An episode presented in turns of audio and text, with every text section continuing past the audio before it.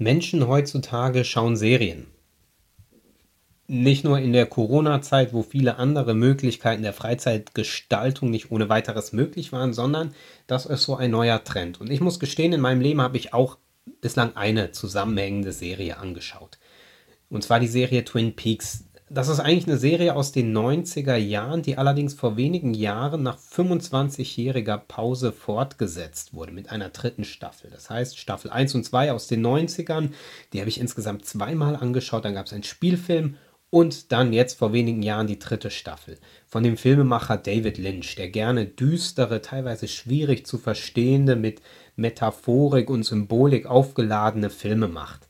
Und ich muss zugeben, alles in der Serie habe ich nicht verstanden, aber ich dachte, so grob hätte ich schon verstanden, worum es geht. Dachte. Bis ich neulich eine über sechsstündige Erklärung zu der Serie angeschaut habe, nicht am Stück wohlgemerkt, und da merkte ich, ich habe viel weniger verstanden, als ich dachte. Warum? Weil ganz viel der Intention, der Idee, der Bedeutung, der Aussageabsicht in den Details steckte. Ich dachte, die grobe Linie, Kampf gut gegen böse, den habe ich darin schon entdeckt. Aber da ging es um viel mehr, was ich nicht entdeckt habe, weil ich den Blick für die Details nicht so hatte an der Stelle. Diese ausführliche Erklärung hat bei mir neu die Faszination für Details geweckt. Und ich glaube, manchmal geht es mir, vielleicht anderen auch, mit den biblischen Texten ähnlich. Die kennt man schon. Er hat schon viel Zeit investiert, darin diese Texte zu hören, und dann kann sich ganz schnell so eine gewisse Routine des Verstehens einstellen. Kenne ich schon. Bekannt aus dem Kindergottesdienst, wenn die Geschichte angefangen wird zu erzählen, dass der Kinder, äh, die Kinderschar einstimmig ansetzt und ruft, kennen wir schon oder kenne ich schon diese Geschichte. Und das stimmt ja oft. Oft kennt man die Geschichten, oft kennt man die groben Linien, die sich dahinter verbergen und manchmal, manchmal lohnt sich aber der ganz neue, der faszinierte Blick auf die Details, wo sich neue Bedeutungen und Bedeutungswelten erschließen können. Beim heutigen Predigtext, das sind zwei Geschichten, die so ineinander verwoben sind, da will ich so einen Blick auf ein paar wenige Details werfen, so einen neuen faszinierten Blick auf die Details. Dazu lese ich aus Lukas 8 die Verse 40 bis 56. Lukas 8, 40 bis 56. Als Jesus zurückkam, nahm ihn das Volk auf, denn sie warteten alle auf ihn. Und siehe, da kam ein Mann mit Namen Jairus, der ein Vorsteher der Synagoge war, und fiel Jesus zu Füßen und bat ihn, in sein Haus zu kommen. Denn er hatte eine einzige Tochter von etwa zwölf Jahren, die lag in den letzten Zügen. Und als er hinging, umdrängte ihn das Volk, und eine Frau hatte den Blutfluss seit zwölf Jahren. Die hatte alles, was sie zum Leben hatte, für Ärzte aufgewandt und konnte von niemandem geheilt werden. Die trat von hinten heran und berührte den Saum seines Gewandes, und sogleich hörte ihr Blutfluss auf. Und Jesus sprach, Wer hat mich berührt? Als es aber alle leugneten, sprach Petrus Meister, das Volk drängt und drückt dich. Jesus aber sprach, es hat mich jemand berührt, denn ich habe gespürt, dass eine Kraft von mir ausgegangen ist. Da aber die Frau sah, dass sie nicht verborgen blieb, kam sie mit Zittern und fiel vor ihm nieder und verkündete vor allem Volk, warum sie ihn angerührt hatte und wie sie sogleich gesund geworden war. Er aber sprach zu ihr, meine Tochter, dein Glaube hat dir geholfen, geh hin in Frieden. Als er noch redete, kam einer von den Leuten des Vorstehers der Synagoge und sprach, Deine Tochter ist gestorben, bemühe den Meister nicht mehr. Als aber Jesus das hörte, antwortete er ihm, Fürchte dich nicht, glaube nur, so wird sie gesund. Als er aber in das Haus kam, ließ er niemanden mit hineingehen als Petrus und Johannes und Jakobus und den Vater des Kindes und die Mutter. Sie aber weinten alle und klagten um sie. Er aber sprach, weint nicht, denn sie ist nicht gestorben, sondern sie schläft. Und sie verlachten ihn, denn sie wussten, dass sie gestorben war. Er aber nahm sie bei der Hand und rief, Kind, steh auf. Und ihr Geist kam wieder, und sie stand sogleich auf, und er befahl, man solle ihr zu essen geben. Und ihre Eltern entsetzten sich. Er aber gebot ihnen, niemanden zu sagen, was geschehen war. Zwei Geschichten ineinander verwoben. Der Vater besorgt um das todkranke Kind kommt zu Jesus und mitten im Trubel um Jesus herum kommt eine kranke Frau und berührt ihn. Und dann ist es zu spät für die andere, scheinbar das Mädchen tot oder doch nicht. Jesus spricht, steht auf dann steht sie auf. Das grobe Das große Ganze der Geschichte ist schnell erzählt. Frau krank wird geheilt, Mädchen todkrank wird geheilt. Aber in den Details der Geschichte, da zeigt sich, dass in der Geschichte mehr gesagt werden soll, als dass damals zwei Menschen geheilt wurden. Jetzt aber genug der Vorrede, sondern Detailarbeit. Die blutflüssige Frau oder warum fasst die Frau Jesus an? Die blutflüssige Frau leidet an einer Krankheit. Soweit so banal. Jeder, der schon mal an einer Krankheit leidet, weiß, das kann mitunter ganz schön anstrengend sein. Es kommt aber noch etwas hinzu und dazu muss man sich vor Augen führen, wie die damalige Welt aufgebaut war, zumindest im, im damaligen äh, Israel. Da war die Welt eingeteilt in rein und unrein, in heilig und unheilig, in falsch und richtig, in jüdisch und heidnisch, Natürlich sind diese Grenzen im Alltag ab und an verschwommen, aber diese Unterscheidungen waren immer da und haben das ganze Leben geprägt und betroffen. Den ganzen Alltag. Was darf man essen? Was nicht? Mit wem darf man reden? Mit wem Geschäfte machen? Wann darf man wohin reisen? Wie kleidet man sich? Wie verhält man sich? Wann muss wofür geopfert werden? Wie viel von dem, was man hat, muss man abgeben? Was durfte man anfassen? An welchen Tagen durfte man was machen? Und so weiter. Kurz gesagt, alles, das ganze Leben war von diesen Unterscheidungen geprägt. Rein, unrein, heilig, unheilig. Alles, was man machte. Und da, an dieser Stelle, an dieser lebensumfassenden, alltagsbestimmenden Stelle kommt jetzt die Krankheit dieser Frau ins Spiel, denn sie hatte unstillbare Blutungen. Dazu kann man, wenn man mag, muss man aber nicht kein schönes Kapitel, kann man sich Levitikus 15 mal durchlesen. Das ist das im dritten Buch Mose, das 15. Kapitel. Da ist für die damalige Welt geregelt, was Frauen mit ihrer Monatsblutung machen durften und was nicht, wie sie sich zu verhalten hatten. Und da ist auch geregelt, dass sie alles unrein machten, was sie berührten. Das Hebräische, das gebraucht denselben Ausdruck für den krankhaften Ausfluss des Mannes und für die normale monatliche Blutung der Frau. Damit soll gesagt werden, dass es für sie etwas äh, ja, etwas war, was als krankhaft aufgefasst wurde. Und allgemein kann dieser Begriff auch etwas Abscheuliches oder Unreines bezeichnen. Also eine total negative Wertung geht damit einher. Die Frau in ihren Tagen, die ist also unrein für die Menschen damals. Und alles, was mit ihr in Berührung kommt, menschliches wie materielles, wird ebenso unrein und die Personen und Sachen müssen hinterher mit Wasser gereinigt werden. Je nachdem, wie schwer der Grad der Verunreinigung war, ähm, dauerte es entweder bis zum Abend, wie, die, wie der angefasste Gegenstand oder die angefasste Person unrein war, oder bis zu einer Woche. Jetzt hatte die Frau nicht nur ihre normalen Tage, sondern krankhaften Blutfluss das war nochmal eine Spur verschärft und wenn dieser äh, krankhafte Blutfluss stoppte, musste normalerweise nochmal sieben blutungsfreie Tage kommen, bis die Frau als rein gelten durfte. Und dann musste sie noch ein Brand- und ein Sühnopfer bringen. Also da wird jede Menge aufgeboten, um klarzumachen, unrein, absolut unrein.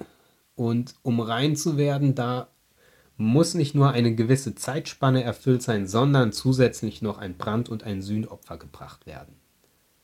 Die Frau hatte ein echtes Problem, denn seit zwölf Jahren war jeder und alles, was sie berührte, mit wem sie in Kontakt stand, danach unrein. Zumindest bis zum jeweiligen Abend, wenn nicht gar noch länger, und musste gereinigt werden.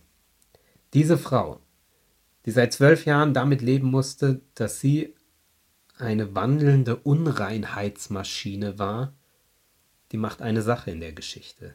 Sie fasst Jesus an.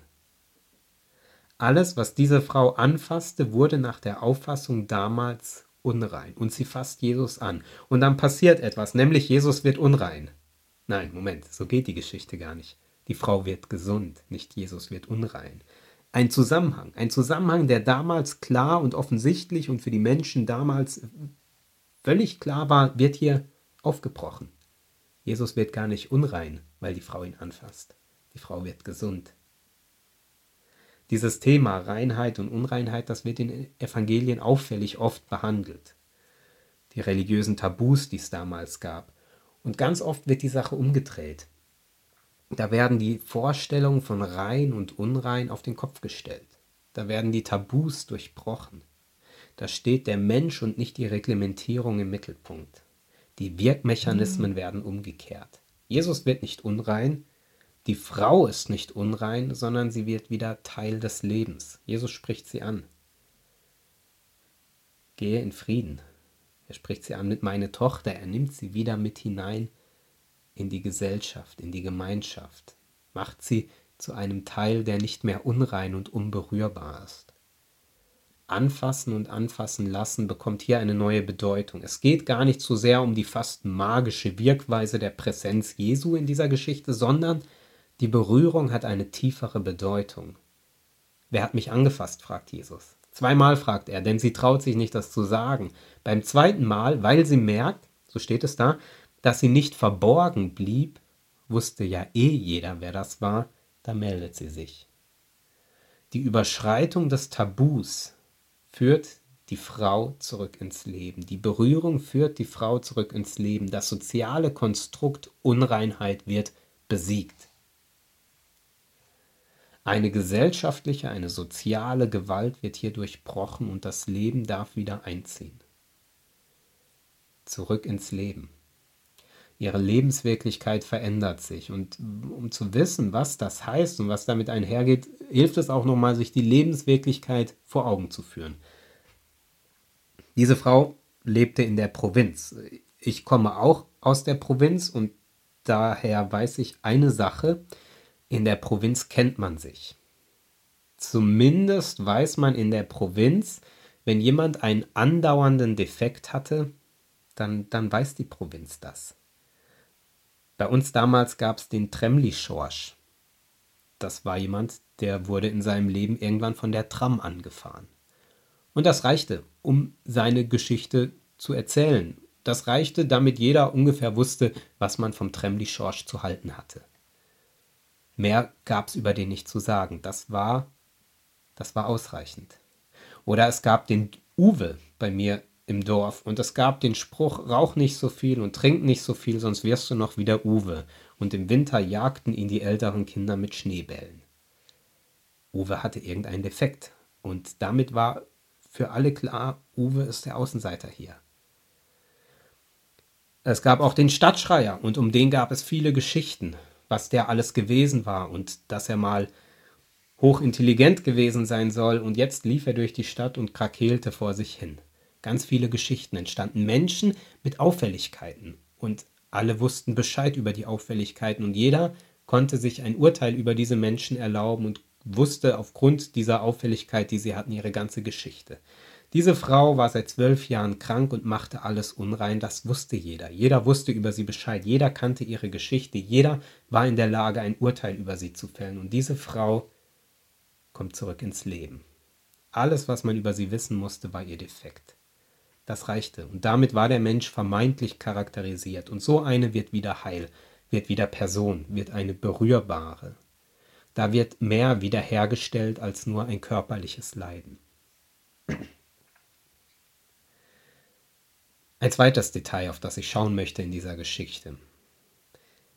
Es gibt eine ganz spannende Dynamik zwischen Jairus bzw. der Gruppe Jairus, denn die Leute aus seinem Haushalt, die treten nicht einzeln auf, sondern das ist ein Kollektiv, das handelt. Da gibt es die, die Angestellten aus dem Haus oder die, die Gruppe derer, die weint. Darum werde ich von Gruppe Jairus sprechen. Damit ist Jairus und seine Leute gemeint und Jesus. Zwischen der Gruppe Jairus und Jesus herrscht eine ganz seltsame Dynamik in dieser Geschichte. Dazu führe ich nochmal schnell vor Augen, wie das abläuft zwischen denen. Jairus kommt mit der Bitte an Jesus mit dem Hilfegesuch. Bitte komm schnell, meine Tochter todkrank, bitte komm schnell. Mit Kniefall. Also die, die größtmögliche ähm, Form der Bitte bringt er hier gegen Jesus. Und Jesus geht los, wird dann aufgehalten und die nächste Botschaft, die von der Gruppe Jairus kommt, ist folgende. Jetzt brauchen wir dich nicht mehr. Also ist zu spät. Die Tochter ist gestorben. Bemühe den Meister nicht. Zu spät. Also ist zu spät. Das Ergebnis, das die Geschichte hier präsentiert, ist offensichtlich, Jesus ist zu spät. Jesus antwortet darauf und sagt, fürchte dich nicht, glaube nur, so wird sie gesund. Das ist, wie ich finde, sehr interessant, weil die Figuren um Jairus darauf reagieren. Zwei Aufforderungen gibt Jesus. Fürchte dich nicht und glaube nur. Die Story geht weiter damit, dass es heißt, sie weinten aber alle. Also in der Gruppe Jairus weinten alle und klagten um sie. Alle weinen und klagen, das ist gerade nicht die, der Aufforderung nachzukommen, die Jesus an diese Leute, an die Gruppe Jairus gestellt hat. Nämlich zu glauben und sich nicht zu fürchten. Verständlich und interessant. Interessant, weil Jesus ja gesagt hatte, glaube nur, so wird sie gesund. Und sie glauben nicht. Und die spannungsreiche Dynamik geht weiter. Jesus sprach, weint nicht, denn sie ist nicht gestorben, sondern sie schläft. Und sie verlachten ihn, denn sie wussten, dass sie gestorben war. Jesus sagt, weint nicht und sie verlachen ihn. Jesus sagt, sie ist nicht tot und die Leute wissen genau, dass sie gestorben war. Zwei Aussagen Jesu und zu beiden tritt die Gruppe Jairus in Opposition. Also, glaube nur, dann wird sie gesund, stelle ich mir eigentlich anders vor. Dieses Glauben. Was wir hier in der Geschichte entdecken, ist Auslachen, ist Widerspruch, ist Unglaube. Das finde ich faszinierend an dieser Geschichte, denn die Tochter wird geheilt. Sie steht auf, sie lebt, doch die gesamte Beziehungsdynamik zwischen der Gruppe Jairus und Jesus ist spannungsvoll und gestört, von Anfang bis zum Ende. Und das hindert nicht, dass am Schluss ein heilsames Ergebnis rauskommt. Wie ich finde, setzt das einen ganz wichtigen und bemerkenswerten Akzent zum Thema Glauben und Heilung. Denn Jesus sagt ja gerne, wenn Menschen geheilt werden, dein Glaube hat dich geheilt, dein Glaube hat dich gerettet. So auch zu der blutflüssigen Frau wenige Verse äh, zuvor in der Geschichte. Und dann sagt er, glaube nur, so wird sie gesund. Wie dieser Glaube oder Unglaube aussieht, das scheint sehr vielfältig zu sein, denn Glaube im klassischen Sinne zeigt die Gruppe Jairus ja gerade nicht. Ich finde, das darf den Begriff von Glauben weiten ganz schön weit weiten. Denn die Geschichte, die endet da noch obendrein damit, dass die Eltern sich entsetzen, also genau die Furcht zeigen, wo Jesus, äh, wo das das erste war, wo er zu ihnen gesagt hat, fürchtet euch nicht. Damit endet die Geschichte, dass sie sich fürchten. Die Geschichte endet also noch nicht mal happy und damit, dass die Leute tun, was Jesus sagt, sondern sie endet auch da wieder mit dem Widerspruch. Ich finde das mutmachend, denn es zeigt, Glaube ist nicht messbar, Glaube ist nicht Schema F und vielleicht, vielleicht braucht es manchmal eher noch nicht mal Glaube dafür, dass, dass Jesus etwas verändert im Leben, dafür, dass Dinge heil werden können. Denn die Gruppe Jairus in dieser Geschichte, die zeigt kein Glauben.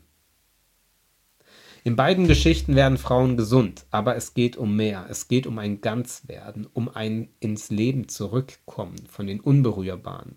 Und es geht um Glauben, ganz speziellen Glauben. Ein Glauben bei der einen Frau, die mit dem Mute der Verzweiflung alles wagt und sich über geltende religiöse Regeln und Vorstellungen hinwegsetzt, mit der Gefahr, Jesus unrein zu machen.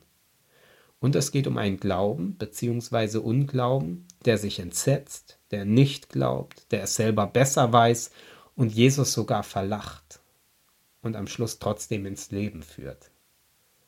Meine Güte, das ist eine provokante Geschichte, aber vielleicht ist Glaube, der ins Leben führt, ja eine provokante Sache. Vielleicht ist es ja eine provokante Sache, dass Glaube so unterschiedliche Formen hat. Vielleicht ist es ja auch eine provokante Sache, dass manchmal Unglaube auch ins Leben führt. Zumindest war es das damals. Amen.